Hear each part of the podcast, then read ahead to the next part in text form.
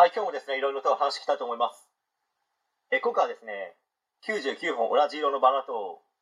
1本だけ色の違うバラについてちょっと話していきたいと思います。99本ですね、同じ色のバラがあったとします。その中から1本だけ選んでください。値段は1本200円になります。そのあった場合ですね、よく選びますか？色は全て一緒です。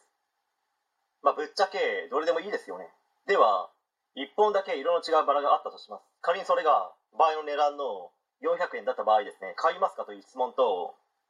その色が他の色よりも濃かった場合、1本1000円以上でも、皆さんが買うかは分かりませんけど、買う人は絶対にいますよね。まあ、中にはですね、1万円以上出しても買いたいという人は出てくると思います。担当直入にですね、何が言いたいのかと言いますと、他の人にはない色の濃い強みを手に入れ、これからの人生を生きていきましょうということなんですね。他の人にはない強みを手に入れると、まあ、自己肯定感増しますし、まあ、それが自信につながり、当然前向きな性格にもなれたり、まあ、人によってはですね、自由度も増えて、プライベートに使える時間も増えることで、充実した生活を送れるという可能性も出てくるかと思います。まあ、それにですね、組織の中にいれば避けられないような、ギスギスギトギとネチネチした人間関係の悩みも減ると思いますので、まあ、たとえ、まあ、そこまで高い収入を得られなかったとしても、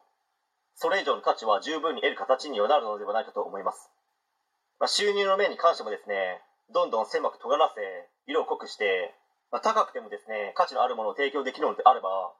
まあ、最初の方に出てきました、一本だけ色の違うバラのように、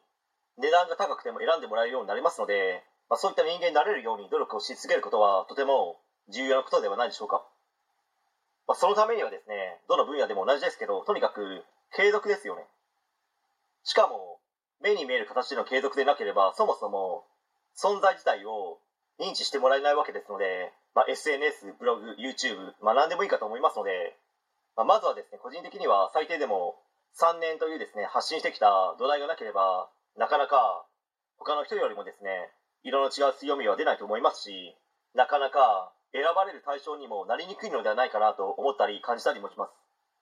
まあ、当然ですね、もっと早く成果を出せる人もいるでしょうけど、割合的には少ないですので、まずは地道に3年間、土台作りに勤しむことは大事ではないでしょうかという話でした。はい、えー今回は以上になります。ご視聴ありがとうございました。できましたらチャンネル登録の方よろしくお願いします。